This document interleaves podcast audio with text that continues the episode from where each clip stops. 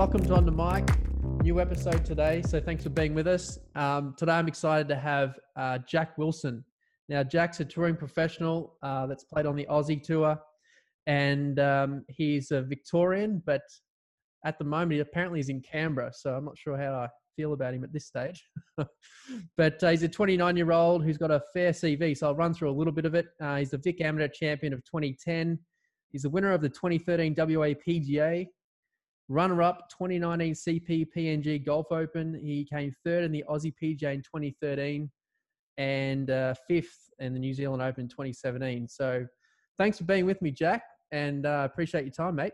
Jay, thanks for having me, man. It's uh, it's a pleasure, and looking forward to catching up. It's been a while.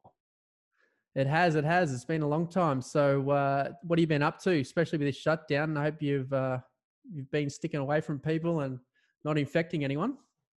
Yeah, no, mate. I uh, fingers crossed. It's um, I I'm yet to catch corona, and uh, I hopefully have maintained all my distance where possible. But yeah, lucky enough, um, I was you know pretty tough for all the boys at the moment that uh, relying on playing income um, with sure, golf yeah. being shut down worldwide. So I actually I injured myself at the start of the year, probably doing something right. I shouldn't have been doing, jiu-jitsu, little rib injury, which forced me to miss uh, the first four events on on tour this year. And although not holding any status, I I, I would have likely played all four, um, and and certainly attempted to. And then uh, that decision, knowing that the tour was going to be pretty quiet from then on, I I inquired about. I was actually approached about a position in Canberra, and my partner lives down here, and um, it just it was like a perfect storm and things. I made the decision to move, and then all of a sudden the world went crazy, and uh, I'd taken up a position at at Royal Canberra sort of a week or two earlier. And uh, yeah, mate, as it sits, where uh, we we didn't have to close, um, unlike Victoria, and we've got a lot of different protocols in place. But that's me, mate. I'm working 38, 40 hours a week still at the moment. Perfect, and still obviously making a bit of money that way through coaching and still being able to practice. How's the rib injury? Yeah, the ribs are fine. I came back just after I moved down here. There was a run of proams in Canberra, so I came off no preparation straight into those events, but it was uh, oh, it was good, mate. I, I, it was good to be back out there playing, and yeah, I, I was pretty. I've been had a few injuries now, so I'm pretty good with uh, with the rehab and stuff, and I made sure I did everything right.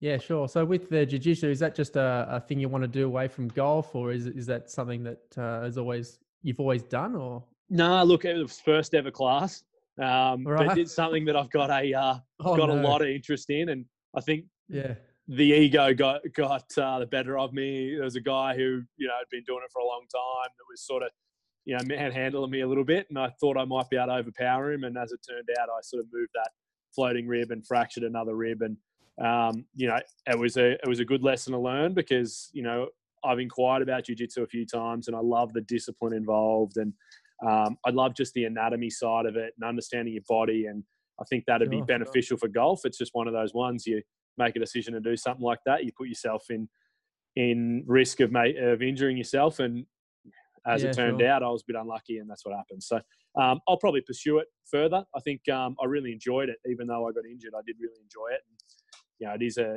it is a really good sport. It'd be something that um, you know kids further down the future. It'd be probably something I'll encourage them to get into. I reckon it's uh, it's a pretty cool sport.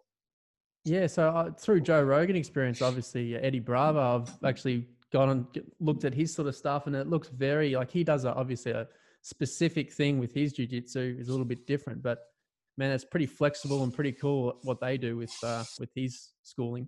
Absolutely, man, and it's like chess. You like you got to be three moves ahead. You know, you got to be able to predict what happens, and then you know there's three or four different options, and then when that happens, all right, what do you what's your play to that, and but it's all in fast time. But and it, oh, I don't know, I love that. You know, if you get past the whole idea of laying on a mat with a bloke wrestling all sweaty and real close up in each other's grill, you get past that, mate, and it's uh, yeah, it's it's it's a lot of fun and um, just a, a good challenge mentally as well as physically.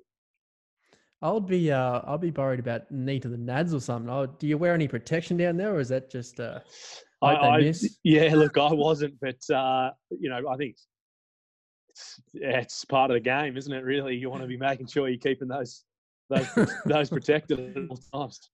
Exactly, exactly. Oh, good man. Oh, good luck with all that. Um, I want to get back to golf though, and before we get into the pro stuff, um, back as an amateur, as you said in the intro, you had a nice win at the Vic Amateur Championship. So, talk me through your amateur career before you turned pro. I think that was back in 2010. So you turned pro, I think, the next year. Yeah, mate. So I, I was I was pretty lucky. Grew up country Victoria, Echuca, uh, Rich River, um, 36 holes. Lived across the road. Made the move to Melbourne just after I finished school with no real results at all other than just local stuff and uh, lived on the course at Kingswood. Um, battled a few injuries, wrist and stuff like that. Um, managed to get myself into an outer squad, Victorian squad. Learned how to train. Started seeing some some uh, yeah some decent coaches, and was lucky enough that David Capaldo was based out of Kingswood at the time. So he took on my my coaching, and yeah, other than I don't think I even won an Ivo Whitton event in Victoria, to be honest. I uh, had a couple of seconds and thirds, but that was about it. Um, come the end of the year, yeah, uh, Vic, yeah, Vic Amateur at that stage, Port Phillip was qualifying, so 72 holes uh, qualifying, and then into the match play, and qualified 31st. My toughest match was round one against the 32 seed, I believe, and um, yeah, I managed to get through to the final, and I remember speak. It was at Woodlands, which was in epic condition at that point. Like it was, it's still when it's in good condition, one of my favorite tracks. But obviously, yeah, good memories nice there as well. Track, isn't it? Mm. Yeah, and uh, I had Ryan McCarthy in the 36 hole final, and my parents rang me the night before asking if they should come down, and I said, "Oh, look, don't bother. Like this is there's absolutely no chance." He's Eisenhower. So he was touted as a really uh, as a big favorite, was he? at the time, mate, he was Eisenhower Cup. He was one of the highest ranked, if not the highest ranked in Australia at the time. Yeah, I didn't give myself a chance, like let alone anyone else. Um, so yeah, I remember there was so no that was your there. prep, was it? That was your prep. That was my mind, mental prep. Nothing yeah. to lose. And nothing mate, to, to be honest, when the expectations are low, there's something in that. You know, it's I, I probably will. I'm sure we'll touch on it, but I have the uh, I have the tendency to to raise the expectations so high that I almost put myself out of it. I think that's probably one of my one of my trades. But yeah, that one was I sat I was three or four up through 18 and I sat down with him and his parents for lunch. It was a weird, weird environment, I tell you. And then uh, yeah, managed to win three and two and became even the guy, the president of Golf Victoria at the time, announced my name wrong three times in the presentations. That's how much of an unknown I was. It was uh, it was hilarious. Uh, one of my best mates still calls me one of those names, so it's it's it's a, it's a good memory. And um, I'd made the decision to go trainee before I won that. That was in December, and I'd made the decision to go trainee as of January one the following year. And I got I got number of calls from the amateur body saying, "Oh, you know, stay." Stay amateur, and you know you might get. You know, they started talking Eisenhower Cup and stuff like that. I'm like, this is the only thing I've ever showed up in. It's it's a big jump to be jumping Eisenhower from here. So uh, I stuck to stuck to that course, and best decision I made. You know that allowed me to get a couple of invites in the first two tour events of 2011 in Vic uh, Vic Open and Vic PGA. Um, Vic PGA was at Sandhurst when it rained out. I finished like 22nd, but I was playing for cash, and that's yeah, a that's sure. a different ball game altogether, in my opinion. I honestly reckon that uh, yeah, playing amateur golf's one thing, and I didn't play exten- as extensively as many, but yeah, once you turn pro, there's been enough guys to to case study to showcase that it is uh, is very different. Yeah, so that's interesting. Uh, the decision you you already had made, and you stuck with it, even though you had all that pressure, and, and obviously you would have got a boost of confidence winning that um, amateur title. So um, yeah, talk me through that decision making. So were you just thinking, okay, well, as I learn and maybe have a backup after after my three years, then I can still make money and, and maybe earn some status um, through the traineeship. Yeah, absolutely. And and I I got the opportunity to do it at a, a really good club, a club where I was living yeah. on the golf course, guys that I got along with. Um, there's a lot of support yeah. there, so that helped with that decision. You know, because you hear the horror stories, um, particularly yeah, of the past. Absolutely.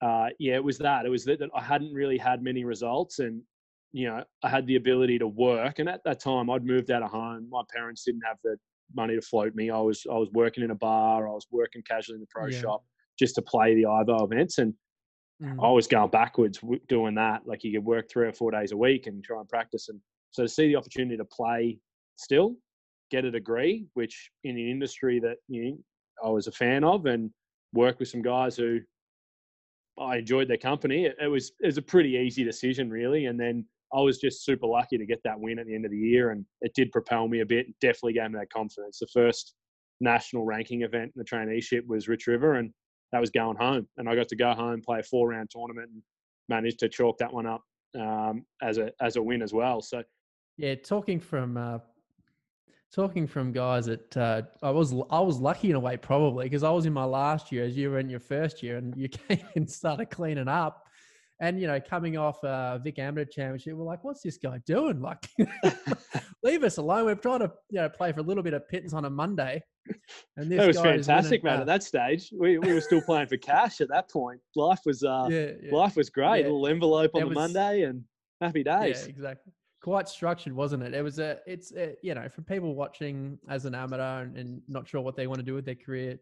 Yeah, your traineeship was a well structured place to be and you, you, I've got lifelong friends out of it too. So um, it gives you the skills, and, and, as you said, you've you've really benefited from it. So I, I, would encourage people to look at it if that's what they want to do. Absolutely. Um, mm, what What do you think about that? Oh, mate, absolutely. I, I always say if you can't make it through the traineeship and improve, you're never going to cut it on tour. Because on tour, if you're going to, you know, there's always the odd exception, but on tour is tough, man. Like you got to be self sufficient. You got to, you know, you got to run a business you've got to be very efficient with your time because things crop up and you've got to just make decisions on the fly and make it work you know? So um, it's uh, i honestly believe that that was the best thing for me. I learned to win when money was on the line and um, you know i had to i learned to make the most of my practice and work hard you know? I put in some long hours during the, that traineeship. There's often times where i was at mga until they were kicking me out um, after doing a 12 hour shift. You know, like I was, I wasn't, I, I, I, put the work in, don't get me wrong. I, you know, I, that was something that uh, I did see through that time and, and I saw the benefits from it and the, you know, the satisfaction and the, the results and that helps you commit to the process when it's like that. Yeah, I noticed when even for me because I, I, didn't really have um, much of an amateur career either. I started golf pretty late, and I decided to go early into the traineeship because I sort of wanted to do coaching. I knew that in myself. But even with the playing in tournaments, my attitude level changed. It, it, I don't know. I was more focused when I was playing for money and bigger events. Even though my skill level was the same, uh, my attitude changed completely, and my level actually increased just with my attitude change. Um, it, it was quite fascinating. Yeah, mate. We so, I remember playing. You uh, you had plenty of games. Don't you worry about that. There's a lot uh, of grit involved. Stop it. Stop it. I, will yeah. Oh, thanks, mate. I'll give you that money a bit later. so um, yeah, look, I, I, think yeah, the trainee life was great, and um, obviously it's propelled myself into a coaching career as well, and and as a lifelong friend. So um, in the 2011, 12, and 13 years you had, um, obviously your 2013 year was pretty successful as well. I noticed that I think you won the the state champs, and I think you won four times as a trainee. And uh, obviously, we've got to talk about the 2013 um, PGA Championship too. So that really got you, you know, into the spotlight almost with uh, with that third place you got um, behind Adam Scott and Rickie Fowler. So talk us through that. Yeah, so that was Aussie PGA. It was the month earlier that really kicked things off for me. That was the WA PGA in Kalgoorlie. Um, it was like a week before my 23rd birthday. I'd taken two weeks off work and like I'd worked some big weeks to get that because I'd played some golf already that year. So you know, we were working to the structure of annual leave like any other job, so you had to make it fit. And uh, I remember going over there on the Sunday through Adelaide, played a game in Adelaide, 18 holes on the Sunday, got to Kalgoorlie on the Monday, played 18 Monday, Tuesday, Wednesday before the event. And there was a six o'clock tee off on one day because the pro am was in the afternoon. And so, like, I would never structure my week like that any other time now. Like even though that mm. you know worked for me then, and mm. then I went out and led from start to finish. End up winning in a playoff.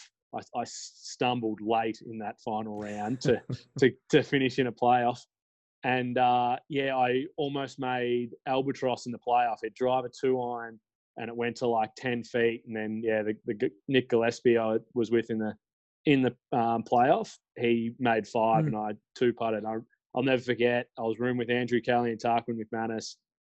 Couldn't find champagne in Kalgoorlie. They came out with a couple of crownies each and showered me in beer. And then we sat in the car in a small little Toyota Corolla for eight hours back to Perth. It was uh, it was pretty surreal. You know, the, the glamour of life on tour. There was no climbing into a private jet and um, partying it up. It was uh, it was yeah, it was it was a special time though. And and then the conversation with the boss after that to say, you know, I've just won, hasn't been done before, but it turns out that's what uh, opens up. Like it gives me a winners category, and now I'm eligible for all Yeah. the big events for the rest of the year. You know, WA Open the following week, Perth International. Um, then we had futures. Then it was a week off. Then Aussie PGA, Aussie Masters, New South Wales Open, Oz Open, and I'm like, I've got to play all these. Like, what, what can we do? And uh, you know, so the PGA were great. They were supportive as well. It was obviously great for the traineeship for them, you know, to see that a trainee winning on tour and you know, showcase that pathway. And then, so they were supportive and allowed me to then finish my traineeship into the following year. And yeah, I, I had the next eight weeks off with a couple of shifts through the What- middle, and away we went. What a boss! What a boss, Kingswood. Eh? Uh, um, yeah, I was a I was a member there when I first came to Melbourne when I was eighteen. So Many years ago now. place. Uh, yeah, I, I I love that little course, mate. Um, yeah, so it's they've gone with Peninsula Kingswood now Mm. down there, and that's an epic joint. But uh, yeah, that little that little place has still got a lot of memories in my head. So Oh, absolutely, mate. I'll never forget it, and I'll be able to. mm, Yeah, I, I could never shoot a low one around there. Like I remember, I think I shot 66 a couple of times, but that was like as low as it got, and I was out there a lot. So you know, a golf course like that, I think it was condition wise one of the best in Melbourne year round. Um, yeah, the super we had for majority of that time was pretty pretty special, and uh, it was just a great like sure. it was like a country track on the Yeah, outer yeah. sandbelt. It was a pretty special place. All right, so well, you you had the win um, at the WPGA, and that got you into the big one, the Yep, um, Aussie PGA. And then all of a sudden, you find yourself last day back nine in contention with basically the Masters champ of 2013. Yeah. How So was- current world you- number one at the time, Scotty was. Um, mate, it was surreal that week. I come off futures, hitting it awful. Turned up the start of that week, hit three shanks in nine holes on the Monday, hit another two on the Tuesday. And I remember standing on the coach and we worked on. I had a tendency to get it in behind me, so working on just getting the the club head outside my hands and I Mm. just managed to shallow it out. And like the pro am, I hit a few really good shots, and I remember like just going, "Oh, there's something here." But mate, I had, I'm like, I'd missed the cut in the two previous events. I was like, you know, if I make the cut this week, it would be epic. And I had uh, my now boss, Stephen Sandilands, who was doing our, doing the traineeship at the same time. He was third year as well. I was staying yeah, in his place Steve, yeah, on uh, good guy. on a mattress in his like in his lounge room. And when we made the cut, we went out. We had steak, oysters, dessert. We're drinking red wine on the Friday night. We thought it was the greatest thing ever that we just made the cut. And then I go out Saturday and the weather's pretty average. And I post Yeah. the best number of the day and come up the leaderboard to like 15th. And I'm, I'm we're thinking this is the greatest thing ever. I'm on. There's some interviews on YouTube that are the worst interviews ever. I am. I come across as the most cocky, confident kid. No, But I was, mate, I did my research. I saw it. I saw it. It it wasn't quite cocky. It was confident. I know that. It wasn't like you hit a few shanks on Monday. No, I, I, I certainly disguised it well. I tell you. You But definitely uh, yeah, you know, I, I remember, yeah, like a management team, we brought him up like, oh, you can't can't act like this later on. I'm like, so Oh, ever since then, it's been scarred. It scarred me. But you know, I was super confident. We sat in a spa and drank ciders that night. You know, we thought we just thought it was great. And then Andy Marr was on course commentator that week, and I'll never forget. He came up to me. We chatted through the week, and he was a member at Kingswood, so I, I had a bit of a relationship with him. And he come up to me at the start of that final round, and goes, "Oh, mate, I really tried to like I lobbied to be able to follow you around today and and commentate." Ah, yeah. He goes, "But they just Yeah. won't let it, you know, like it's whatever." Sure. And I birdied three of the first six, and he turned up with a roaming camera. I said, "Oh, good on you, mate. Jump on the monkey's back here, right, No worries." And then, no. yeah, sure enough, the highlights show that like I made birdie on twelve, the par five, had a really good pitch shot in close, and was Hmm. one behind with on the 14th tee, the par three there, probably one of the worst Mm. par threes in the world of golf, but um, not because of what happened to me, but just that Yeah, yeah, yeah, yeah. it's a shocking know. par three. And I hit, uh, No. I remember hitting the, the rules official come up to us on the tee. I was playing with Ash Hall, and he Mm. said to me, he said to us, he goes, "Oh, look, there's some lightning coming," and it was black. And he goes, "Oh, Yeah. Probably gonna ring the siren." I said, "Oh, you know, do we wait and hang out?" He goes, "Oh no, you've got to keep playing." And sure enough, I Mm. hit four iron, goes back bunker, which is fine. There's plenty of How room. can you? You can't hit it on that green, man. I mean, you- you're hitting four threes and two irons into this narrow green. Like it's that sits away from you. And at that point, there was Uh, bunkers at the back. So I've gone in that back left bunker, and I'm wrapped. Like I'm like, ah, this is fine. like there's more chance of me holing this than anything else. But like I had, I was Yeah. on the biggest momentum train of all time, and Scotty, from all accounts, hadn't he'd go he was going backwards on the leaderboard. So I'm one behind. I'm currently second. I don't even know. Steve's great. We're just talking about some of the stories we talked about. Like they were, were some interesting stories, non-golf related. I can assure you of that. And uh, kept me, yeah, kept me pretty, pretty level. But yeah, we got called at the siren. The siren went straight after I hit that shot. Um, I went and marked my ball, and I spent the next hour and a half doing interviews and watching myself on TV and Mm. it gave me Mm. too much time to think about it, I think. And hindsight's the wonderful thing, but I came out, that bunker was nice and wet now instead of fluffy and soft. And uh, as much as I went to the practice range to warm up and hit bunker shot after bunker shot, thinking it'd get me ready, just I got out there, the heart's racing. I chase it, goes down the tier, a three putt and make double. And Scotty goes drive a four iron and like lips it out, taps it in for eagle. yeah. So I went from one behind to five behind. And although I made birdie up the next, the par five, and then made three pretty shaky but clutch pars coming in. Um, I remember my dad had the highlight of the last hole, and it came up on the screen. It was like a twenty-three thousand dollar difference if we make make or miss the putt, and he had it on there forever. It was like eight foot, and you know, a hole it and finish outright third, pocket more than what two years of my wage was at that point, and uh, finished third Adam Scott and Rickie Fowler. It was a pretty special week, mate. You know, in hindsight, I probably had it won if, if we didn't get called off. But you know, like. Those bastards. it's easy to say it now. Uh, Yeah, yeah, that's that's awesome, mate. Um, and and like, the, where does the mindset come to be able to do that? I mean, uh, you know, yeah, you you struggled on the Monday and Tuesday. Is it just something you found, as you said, as a rhythm or a confidence in the strike, and you just go with it? Is that? I mean, golf's hard, right? Golf's hard. It's going to change every week. Is it that just that confidence you just need to find in yourself to commit?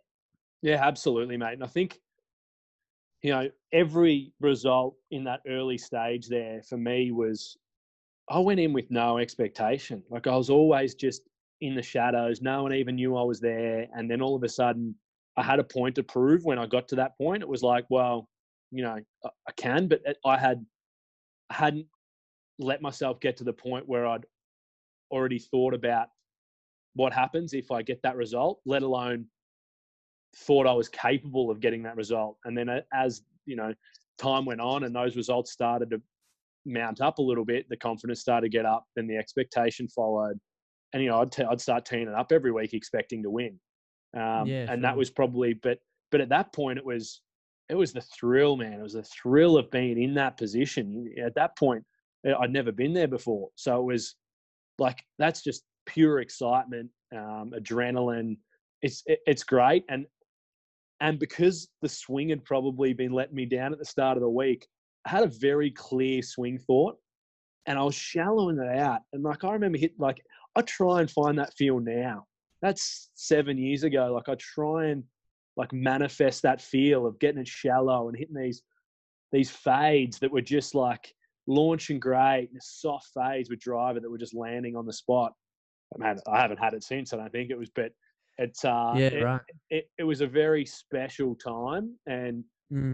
I just managed to you know get into that rhythm a couple of times that year I think and when I did it Mm. was I just held on and sort of rode that wave as much as I could which sometimes wish Yeah. I uh, was able to uh, recruit some of that later on Sure. When the pressure comes to you and the lights come and Eddie Marr comes over to you and um, decides that, you know, we're going to follow you, How so? Did you just did you take that on, or did you did you feel a bit of pressure? How did how did it, how did you react to that?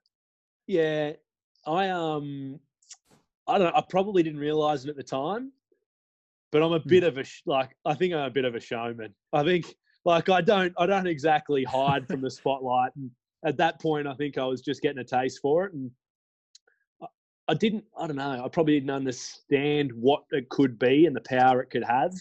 Um, you know, when we you know you touch on brand and stuff now, it's at that point. I, think I intuitively knew that there was there was an opportunity there, but I I just didn't really know how to capitalize on it. And then, but I did like it. I did I did like the idea of being the you know the country kid that could achieve something pretty special. And I'd watched Daniel Popovic come from the clouds the year, year before, so yeah. you know there was sort of that to to bank off the fact of oh maybe it is possible. But um, you know I don't know, man. It's it's uh I do like that. I do like the spotlight and the, and the thrill you get coming down the stretch in a golf tournament on Sunday.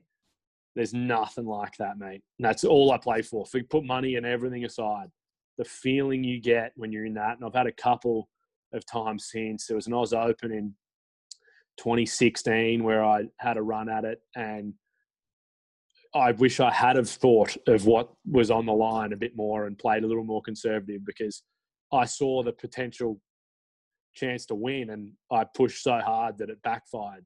Um, and I could, uh, I could, yeah, run through endless amounts of times where that is because I think I don't know it was dad or someone along the way said, you know, no one ever remembers who comes second, and yeah, sure. you know you push for that win all the time, but it is just because I had it once and the feeling I got from winning was was something pretty special. So, you know, you you you just yeah, I'd I'd give anything for that. It's it's pretty special. When when you say pushing pushing for the win, is, does that mean you're trying to make too many birdies? Is that being too conservative? How is your pushing for a win? How does that look when you're playing? Pushing is highlight reels on ESPN Play of the Day. That's that's what I that's my number one goal. I think if there was anything I wanted to achieve in golf, it'd be that. It'd just to get that. I think right. that'd be epic. But you know, I think at that point it is it was making birdies, generally making birdies. A lot of those times I've been in that situation, I haven't been leading. I've been couple behind, and that I was open. I was playing with John Senden in the last round, and I was.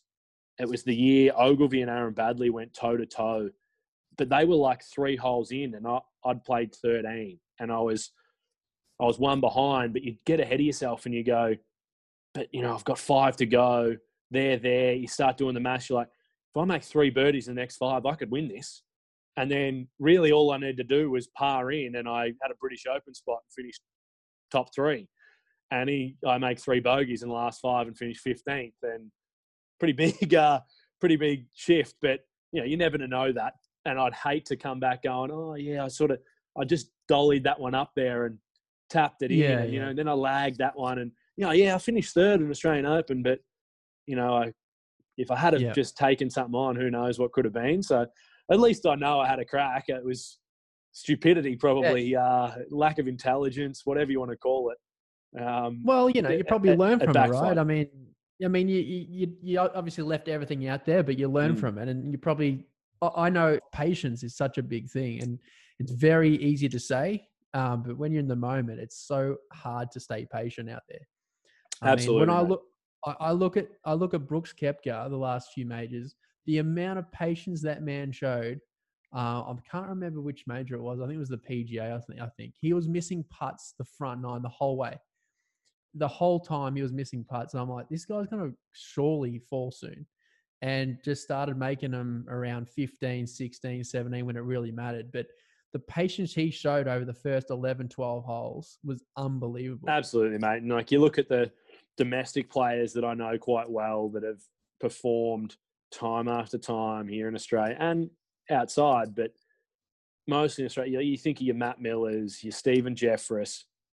These are the guys that you know, don't really have that power and ability to, you know, get the play of the day highlight stuff, but they're patient and they they know their game and they know their capabilities and time after time they're there and there again. Um, and yeah, look, I think I definitely improved, but mate, I'm still the same person. I still have that same thing where I get aggressive and and it's it's the fun part of it. I love that. I love hitting the ball hard and I love trying to get that highlight reel stuff. And it's why my Well, scorecards are always so Yeah, I mean- colourful. Mate, exactly, and you and you've got you've got the runs on the board, mate. So who knows if you didn't have that attitude? Who knows, you know, what your resume looks like. So Exactly. I think Yeah, you just got to be yourself, man, and, and that's going to be the best. And as you said, you'll live with yourself if you're just yourself too. You'll be Yeah. able to get up the next day with no regrets. And mate, no, I'm uh, I'm super lucky with what I've been able to do because of it. So no regrets here.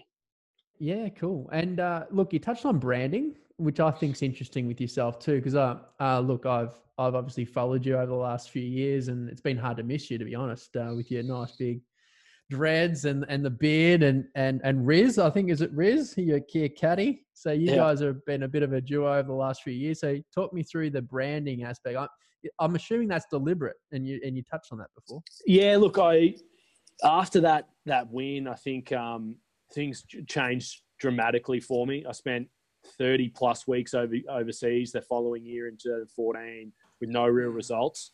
Um, put my the money I had aside to pay my tax bill. I, I put that into going and playing a year in Canada after getting status through web.com Q school.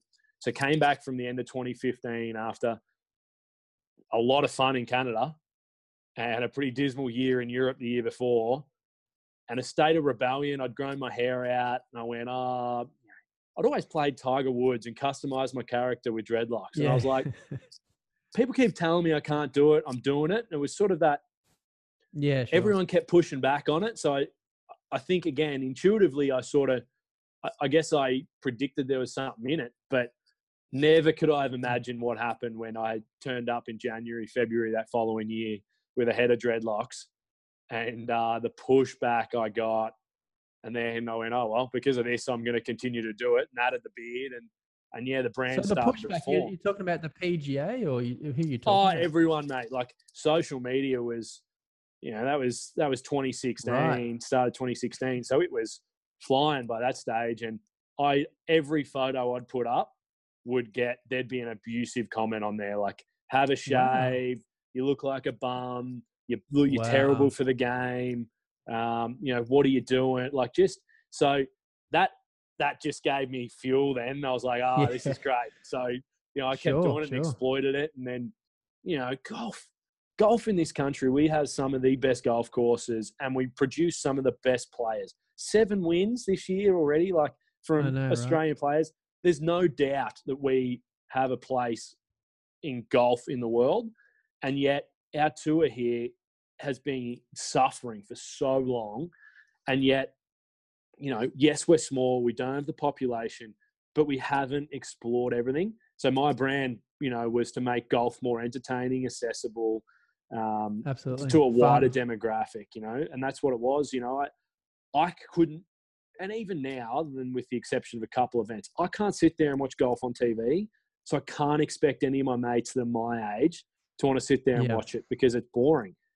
And you know, that's like it, it. It could be a lot better. It's the greatest sport in the world. There's, I, I could argue that black and blue, which got so much potential. So I saw the opportunity to go. I'm going to expose a little bit of uh, a little bit bit of this here, and and then you, you mentioned Riz. Riz was a conscious a conscious decision to come on board because that was the start of 2017. You know, everyone had started to become accustomed with the way I was looking, and it was starting Yeah, to wear sure. off. So I was like, ah, and I wasn't enjoying the travel. So he just got back from a year overseas. He was looking like a homeless man, spitting image of Otto out of Happy Gilmore, the caddy that Adam Sandler picks up at the gate, dead Yeah, set yeah, spitting image, and loved traveling. knows He's over- nothing. Knows about golf. absolutely zero, man. like, had never been to a golf tournament before. And I said, mate, Queenstown, it's my favourite place. You got to see this Mhm. place. Come over, we'll play. I'll show you what you need to know. And after it, we'll jump in a camper van and we'll do a week just traveling around. Yeah. Little did he know that that was all going to be just straight on the credit card, hoping that we'd be able to make it work. and sure enough, we turn up and he knows nothing. It's it's hard work. The Tuesday, the Wednesday, the Thursday, I'll never forget. We this is 2017. You mentioned, you know, Yeah. the result there at the start. But New Zealand Open. yeah, Yep. Thursday, mate, I was up and down like a yo-yo. The emotions were all over the place. We get to 10, and I get to my ball. I've done my yardage. I turn around to grab a club, and he's nowhere to be seen. And he's down, like he's 200 meters back just chatting to the scorer. And I'm like, dude, we're on the clock. What are you doing? Like, I'm losing it. And I end up shooting one under. And one of the boys shot 10 under that day. I was nine behind after round one. And that was, we played at Millbrook. The next day at the Hills, I shot seven. Yep. And I remember he goes through, and he, he he's a smart dude. Like he's got a Yeah. science degree. He's doing his Right. masters now in, in another degree. He's a smart dude. So he picks up on it Yeah. through about 14 and the next hole he goes, We're going all right here. I said, Yeah, but we were already outside the cut line before we started, so we're maybe one or two inside it now. I said, Mm, This is where this is where it matters. These last few holes here in the hills, we've got to we've got to we've got to man up here. We've got to finish it off. down. And then, you know, I birdied three of my, my last five, I think, and shot seven. All right, we sort of made some headway, and then I went out and shot six the next day, and all right, now we're somewhere near it. And then I shot five in the last round, I think, and we posted a number where I was outright leader. Uh, oh, sorry, yeah, out, like clubhouse leader. And although there was still three groups on course, you know, I was like, oh, how good's this? And we got on TV quite a bit um, at the end there yeah. but no one knew what to say. There's a highlight there of the commentators going, "Have a look at these two blokes. They can walk. They're, they're walk-up starts for the cast of The Revenant with Leonardo DiCaprio." And then I make the putt on the last for par, and they're Yeah. screaming from the marquee because they get hammered over there on the Sunday. Like it's party central. And in the marquee, they're screaming, they're like, "Yes, well said!" And it was like Happy Gilmore. Like it was Yeah. the yeah. crowd we were attracting was hilarious. And I knew, like, once they didn't give me an interview after the round, I thought they just don't know how to handle us here. And then That's right. Yeah. at the end of that, you know, we finished fifth because the boys, you know, I finished two behind, but there was a it was a bunch up and, and finished fifth and um, paid for the trip. We had a ripping trip that week. It was uh, one that we'll never forget, and uh, it was it was pretty special. So yeah, it was good, man. And then things quietened down for a bit after that, but. So you were a clubhouse leader, and they didn't interview. They didn't know what to do, mate. They were. I, I went to them a month That before that event and said, "I've got Riz coming. I reckon this is a great opportunity to get some Yeah. content leading in and you know do What stuff with it." wrong with them, man? What And they didn't know what they. It was like it was that you know they were a bit scared. And and look, don't get me wrong. They jumped on board later that year when we had three runs of events and Riz, was, Riz had come back and we did New South Wales Open, Oz Open, Oz PGA into 2017. The first week we took over the Insta story for the tour.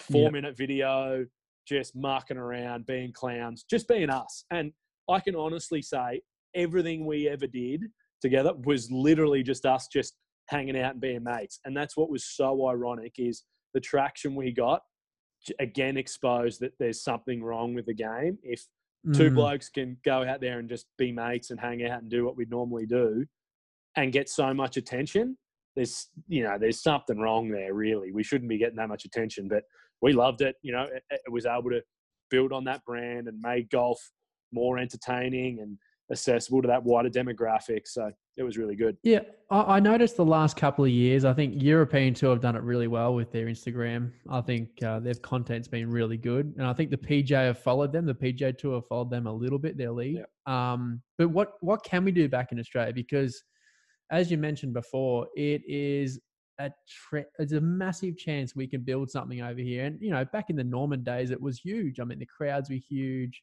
Players came out to play events and then all of a sudden we've got no events, uh, hardly any players. So what do we do? Wh- what is it that we do? You think?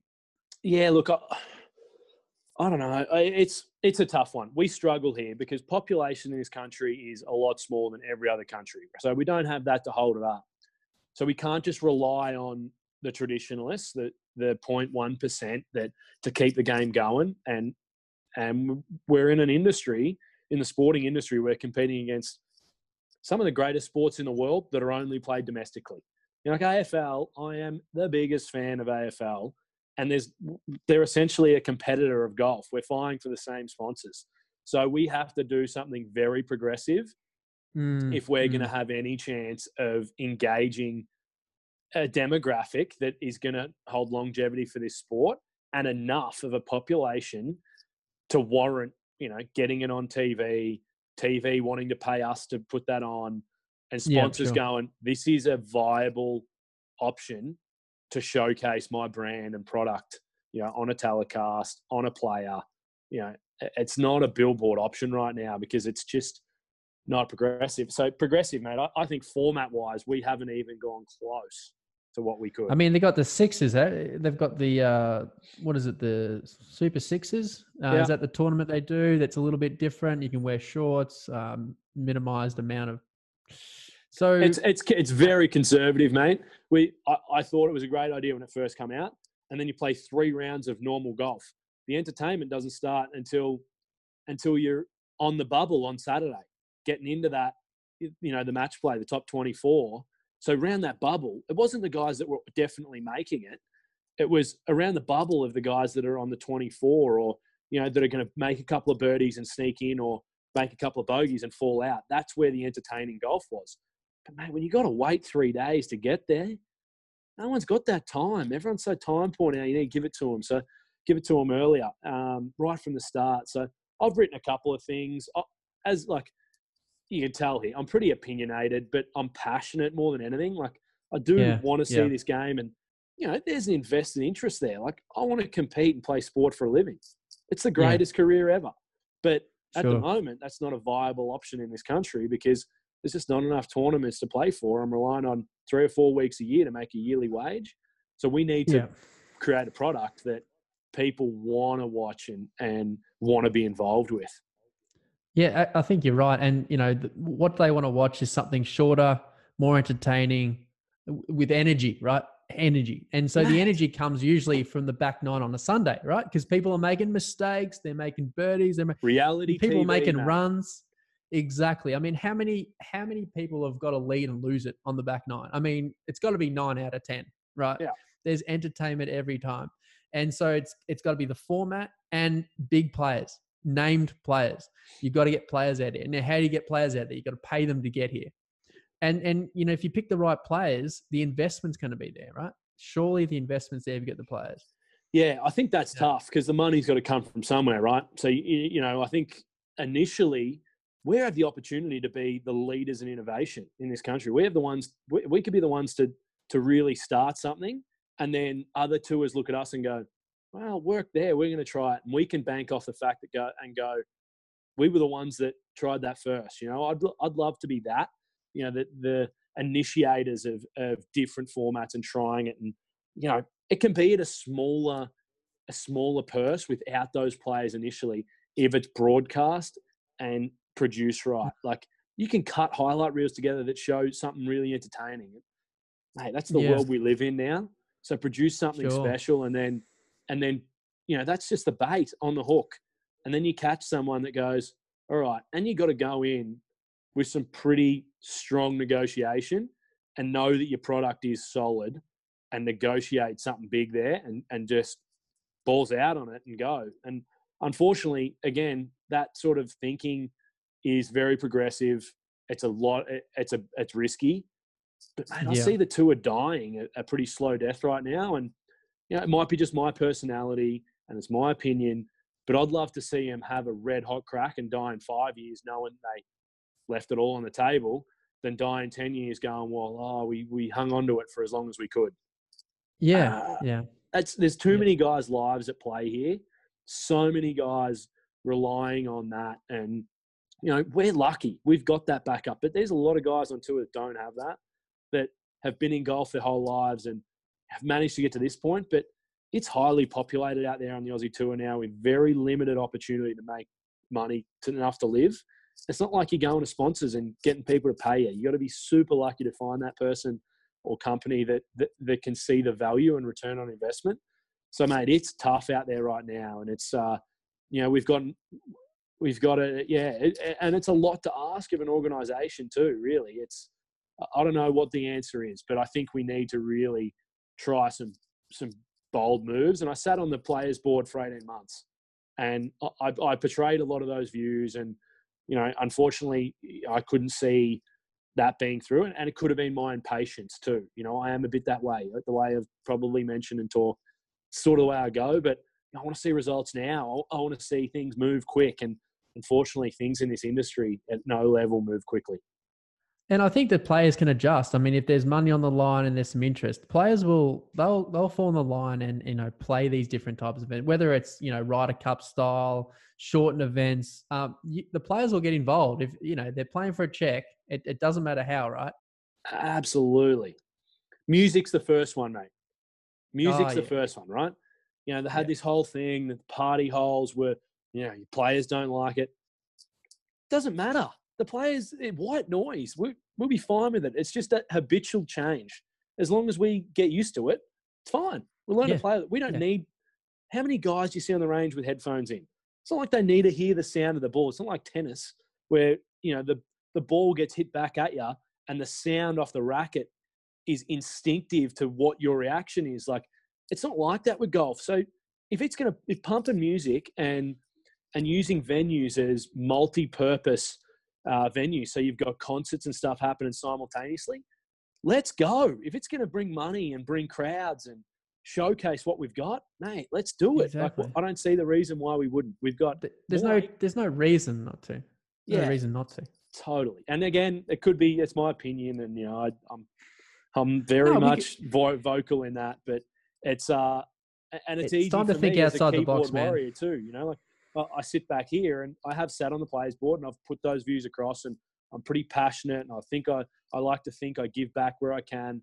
Um, but it is, uh, it is easy for me to say too, you know, the guys sitting in those positions that make the calls, they're getting paid a salary. They've got to, you know, they can't be too risky either. Like they've got families to feed and whatnot. So, you know, it's a tough ask when it comes to that sort of stuff too. I think it's definitely time where, especially Australia, can have a chance at at uh, you know doing something outside the box for once, and, and even if it's one or two two weeks a, a, year, I mean, why not, right? Why not? Totally, mate. And, and and don't get like seventy percent of the the tour demographic, like the the players out there, are my age or younger. You know, yeah, that's right. They yeah. they live in a world where they've seen what's the world looks like and what every other industry looks like, and you know, golf's not there. We're we're a long way behind. So we need to evolve and adapt, and and and the guys are ready to do that. I can assure you. And ask the the audience what they want. Just put out a survey. Go, what what would bring you here? Mm. You know, I think even asking my wife, Libby, people like that who have got nothing to do. What would bring you out to a golf tournament? Mm. And I guarantee she'll say quick, music, food, and drink. Destination, mate. You got to make you know. You got to make yep. the tournament a destination, and golf is a sidekick like golf's playing in the background, but you get people there that then filter in and they see that, and it's a value add. And you just got to bring value, mate. And that's that's something we struggle with. The the other thing too is when you watch highlight reels back and things like that, when they cut them up, no, no, they're not showing all the shit that happens.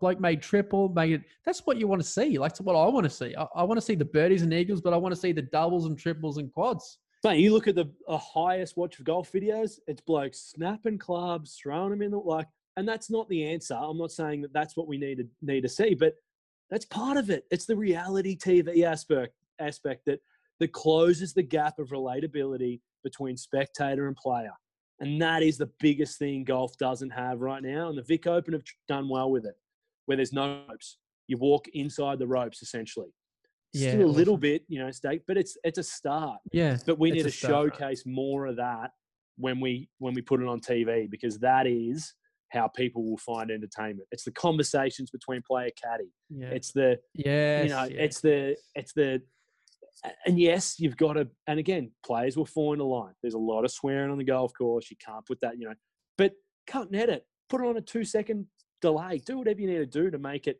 work, but that's what you need to showcase more of that stuff. Yeah, the younger generation don't care about swearing. Shit, I mean, come on, like, and in it, as you said, you can always beep it out if it's too offensive. But that's yeah. what people want. They want the emotion. They want the emotion for sure. 100%. Yeah, and they want to see guys pull it off under pressure when they didn't expect it, and they want to see guys that they expect to win stuff up. Like that's what they people watch that, mate. Like you, funniest home videos was one of the highest rating TV shows because they wanted people wanted to watch people hurt themselves and make mistakes.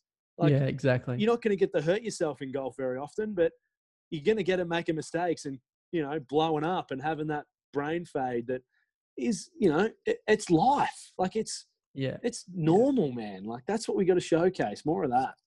Yeah, absolutely. The interactions that'd be awesome. I think if if you could hear the caddy and player what they want to try and do with the golf ball, and then as I said, doing it amazing. If mm. they don't do it, snap club amazing. So uh, very it's, different it's, to the uh, audio you get of Riz and I when we're out on the golf course. They did uh, that 2017 year. Yeah, yeah. Riz that was after, so we'd done that that Instagram video. The following week, the golf show interviews him on the range. Andrew in Andrew Daddo, yeah, Daddo interviews him, and Riz asked him three times the interview who he was and what he was doing there. Like it was, I'm losing it on the range. And then the following, the following week at Aussie PGA, they mic'd him up for the first yeah. three or four holes of the second round, and he signed that video off by calling out all the sponsors in the marquees on 18 if oh yeah, and you guys up there in the tents, if you want to have a couple of brown lemonades with us, just let us know. That's how he said. Like it was, yeah. And mate, that was yeah. a six and a half minute video that had more views than any other video they'd done because it was something different and it showcased the real side of it. You know, we sung songs as we played. Like that's just we didn't. There's nothing played up there. They got the best bits of the four holes, but it was just us. I was out there playing golf, and then the final round we played with Sergio, and by that stage he's out there. He's the reigning Masters champ again. And yeah, tell us about that, man. You smashed him, by the way. 60 I, I think you had, and he had 74 or something. Yeah, yeah, I beat him. I beat him. It was uh, he, he, had a run. At, he had a run at me late, but I had his. Did he? but he wasn't. Tell happy. me about that experience. Oh man, walking onto the tee, like I'll, I'd love to be able to get it up and show you, but the night before was the best one because we've finished, and I'm seeing my name on the leaderboard, and I'm doing the maths, and I'm working out, and I'm like, Riz, we're going to be playing with Sergio. I think we're going. To, oh no, maybe not. And then like, and then it gets oh posted. Oh my god! And they post the tiles of the tee times, and Riz is in the tile. So it's Lucas Herbert, Sergio Garcia, Jack Wilson, and Riz, and it's like him in the background. It's never been done before, man. At no stage no. have I ever seen that. Probably one of wow. the most progressive things that. But mate, you should have seen the crowd we brought out. It was like trailer park Happy Gilmore crowds. It was hilarious. And walking onto the tee, the first tee, Sergio's standing there. And Riz walks up and like introduced himself. That was back in the day where we could shake hands and stuff. And the look on Sergio's face, mate, was hilarious. He he's looking around for Ashton Kutcher like, when am I getting punked here? Like, this is something going on? What is this about? And then the best one was on the ninth and we just there was just video um, film of me fist pumping him after we had birdie a couple of holes earlier. We get to nine, I hit in the green side bunker on the par five for two, and he's at like thirty feet. I get in the bunker and hit my uh, hit my bunker shot out, and it goes directly on his line. So he's like doing his pre-shot routine, puts his ball down. My ball's still sitting there, and he looks around, and here's Riz handing me the rake, and I'm in there raking my own bunk just because he had no idea what to do. So, mate, he's my best mate. I'm not gonna at that stage. I wasn't sending him into rake bunkers and risking him costing me the 500 and fine. So, Sergio's waiting for me to mark my ball because I'm raking my own bunkers. He, he was so perplexed. And then, uh, oh, wow, did he yeah, the, did he say anything to you, or did he speak to you at all? Yeah, yeah, he spoke to me on the way around, and that and he, he is a bit yeah. he's a bit precious. He, he yeah, Serge. Sure. He, he's a bit precious, and he wasn't sure. having the best of days it was like yeah, sure. 25 degrees and he had his umbrella up saying it was too hot and hit one of the worst shots that I've ever seen on 14. It went in the middle of the lake on the right of 14 there. Like it was wasn't a shank. It was just clean out of wow. the middle and it was like 40 short in the middle of the lake. I, I don't even know how he got it there, but when he drive or three wood off the tee? 14 the you, the par three, or par four? Par three. No, par three. Sorry, par yeah, three, gotcha. Yeah, yeah. So one just, we'll complain about earlier. Yeah, yeah. exactly. That same hole. So I've got some good memories for that hole. Um, so he didn't shake it just straight off the middle. Just mate, I don't even know what happened. And then he's like blaming the heat, and he's got heat stroke, and like, oh man, it was. And look, he was a good dude. We had a good chat, and I've chatted to him a couple of times, but he is a bit precious. He's he's lived at the top for a long time, and you know, you're out here in Australia now that's it. You're out here in Australia now with the Bogans, mate. You gotta you gotta learn to uh, fit in. That is hilarious. What a story, man. That that would have been such a cool experience to play with someone like that. And um, it, it, even Herbie now he's you know up the top now on the European tour, and Yeah. he uh, that would have, he was with you too, right? That yeah, he was. Yep, yep. He, uh, yeah, golf, man. It brings out some interesting characters. You talk about Serge and then you know Herbie, and it's uh, it is an interesting sport, but it's just another reason why we need to uh, showcase. He's another opinionated guy, right? Very much so. Very and bit different, man. Like he's a bit different the way he goes about things too. Like full credit to him when he when he's on, his confidence is absolutely superior. Like his win early in the year, that was he hit some awful golf shots, and he has the ability to hit some bad ones. But man, when he's on, he he's a competitive little bugger, and Yeah. yeah, he uh he makes it work. He's conf- he rides that way better than anyone. No, to finish, I want to talk about something that not many golfers would have done, you know, in their past. I know it was a par 68, but you were able to shoot 58 at Healesville with two bogeys behind you. That would have been an epic experience too, mate. That was last year. Talk us through that a little bit. Yeah, mate. Ironic around that because there was actually a bit of I was on the um, the players board at the time, the, the players committee, and there was a bit of a we, we got called off for a rain delay that day as well. There was a bit of a fuss over one of the players. It was in front, and that was one of the last proams of the year. So there's a lot of guys vying for, you know, it meant a lot the money from that event Yeah, sure. and he he made a mistake and he he played out a hole before the siren had sounded. So essentially, he'd practice on the golf course, right. and right, I've right. I've witnessed it, and I've gone, well, look, it sucks, but you know, unfortunately, that's rules are rules. Like they're in play, and this is a pretty big call. And my opinion was he should have been DQ'd, and it was ruled upon as the tournament committee, which was the organizer and that at the time, that they're going to let him off and let him continue. And so I blew up, and I had full on blow ups with the tournament organizers mid round on course multiple times. So when I fin like I hold the putt on the last for ten under, and I was just surre- like I hadn't really taken into what was going on, and then I hold it, and they feel at me like, "Oh yeah," and I'm like, "Oh yeah," and it was like such a like it was such a weird experience. So you were but- really basically you were angry at, or you had the emotion of that on the in your head more than you, what you were doing with your golf. What you mean? Absolutely, mate. And then yeah, that they got plenty of traction afterwards, and it was it's an awesome Yeah. thing to say. And and look, to say I shot 58, not many people can do it, even though it is 68. And it's not a true sub 60 round, but hey, Mate, look, I've double got digits I'll, under par, man. Double digits under par, bro. Yeah, I mean, it's a- tell me who's. There's not many guys would be able to do that under tournament conditions. I'm talking, not just your. Yeah. your and look, round. if I'm full disclosure here, which I shouldn't, because the Healesville isn't the longest of golf courses. don't tell me it's a track, pitch and but- putt, bro. Come on, build it up. It's not. It's not a pitch and putt, but it's uh, it's past sixty eight. It's a short one at that. So no, look, it was good. It's a great one to have, and yeah, look, it's a it's a cool thing to have on this sport. Gives the opportunity to have some pretty cool cool things to talk about, and I've got a lot of them. You know, whether it be my time in Europe, you know, whether it be my time in Canada, the stuff I've done here in Australia. It's I've got a very rich. Uh, Rich, rich bank of memories, and um, yeah, it's uh, it's been a good sport to me, and hopefully there's uh, there's there's more to More come. come. Yeah, so just briefly on your future, mate. So you're 29, not even 30 yet, mate. So don't count yourself out yet. No, So no, I'm, when I'm this, starting uh, to find what I my rhythm right now. I reckon. No, yeah, nice, mate, nice. All right, so you're doing some coaching, are you? Is- Can people find your coaching? Is that what, what you're doing right now in Canberra? Yeah, yeah. So, um, yeah, as I said, based down in Canberra now. Um, you know, I've been lucky enough to join the team at Royal Canberra.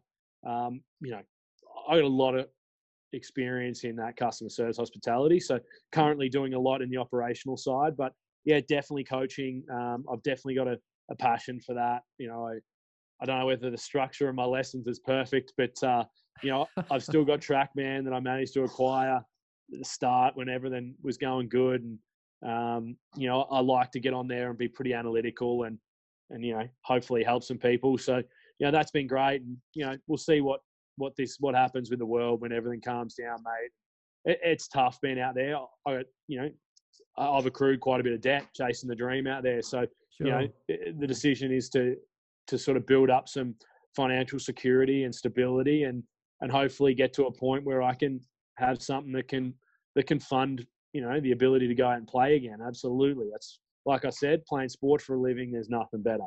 But uh, but right now, you know, it's I might be mature, and maybe that's what it is. It's a it's a scary time. So. Well, people uh, don't realize how much it costs, man. Like, uh, gee, if if you just showed your balance sheet at the end of the year, people would be very surprised at how oh, much man. it I, costs. And look, it's without well, look, it's easy to find on the internet, like what what you've made. But I made a lot in that year, that 2013 year, and I got a scholarship from GA worth the same amount, like another hundred, and I spent it all in 12 months' time. Like it was, and that wasn't like I didn't stay in ritzy hotels. It was, it's just an expensive gig. So, mm. you know, mm. when you and and look, don't get me wrong, probably could have saved some money out of that, but sure. you know, I live life too, man. Yeah, I lived. I certainly lived. I can assure you that. But it is expensive. So when you don't have and you and you're banking all on three weeks a year, and you accrue that money, and then you you're going up, going into an event, going, I really need to, I really need to perform this week, and I need to finish top ten in a pretty star-studded field. That's a lot of pressure to have, and it's it's not sustainable, mate. And and you know, again, I saw it again at the end of last year where you know I felt like I was playing pretty good and I was in a good position, but I needed to make money in those three events at the end of the year, and I missed three cuts by one, two, and three, I think, and I don't make a cent, but it cost me six yeah. grand, seven grand for those three weeks, sort of thing. Like that's right. Yeah, it's fickle, isn't it? You're staying in Airbnbs that are, you know, like you're cramming guys in. It's not like we're staying in the Pullman. Yeah. It's uh, it's yeah, it's a tough gig out there, mate. And um, you know, but yeah. at the same time, I've had a lot of a lot of really good highs, and you know, the lows are there as well. But you, you, you know, we're just professional gamblers. Like that's all we are. You put the yeah, money exactly. down, you bank yourself in to make more than what you put in, and the thrill of that is is worth it. So I just want to uh, I want to make it a bit more stable and a bit more solid. And I've got a fantastic partner that I want to uh, want to make sure I'm around a little bit. Yeah, nice, mate. And so, yeah, good luck with your coaching uh, venture and, and what you're doing up with Sandilands there at uh, Canberra. And um, I, I, really appreciate it. If you want to shout out to anyone too before we go. Um, yeah, mate, just these guys, Birds of Condor, you know, pretty controversial, but uh, you know they uh, they do it right. Jump on, check them out. Birds of Condor are fantastic. They're at Byron so Bay what do they company. do? They do um, so they're Byron Bay Company golf apparel. Golf yep. apparel, yeah, yeah. So golf company and got a, quite a bit of traction from the golf show in Orlando last year, and they're doing a lot overseas. Again, they, like anything, man, they they struggle because the population's so small here. So, but you know, Frankie's a, a champ, and his wife Zoe, just a cool family business that uh, love the game and and want to you know make it a little more a little cooler, you know. I don't know whether I can do that. It doesn't look as cool this hat without dreadlocks coming out the back, but um, you know, it was a pretty special thing to be able to do that at the end of last year. And the brand's nice. the brand's still good, man. I, I, think Birds of Condor are doing some fantastic things. And Riz the Caddy, um, use that in the in a in the in the checkout. Use the code Riz the Caddy, you'll get twenty percent off any orders. So there's plenty plenty uh, plenty of incentive there. Awesome, mate. Awesome. Well, all the best to you, mate. Uh, great chat catching up with you. I really enjoyed our time, mate. Mate, I appreciate it. And I think it's a fantastic thing what you're doing uh, good luck. Anytime I can offer anything, man, anything opinionated, just just uh, buzz me. I'll be straight I'll, on the phone call, mate. I'll be straight on the phone. Don't worry. I'm happy to uh, I'm happy to stir the pot a little. Nice, mate. Awesome. Thank Cheers, you, brother.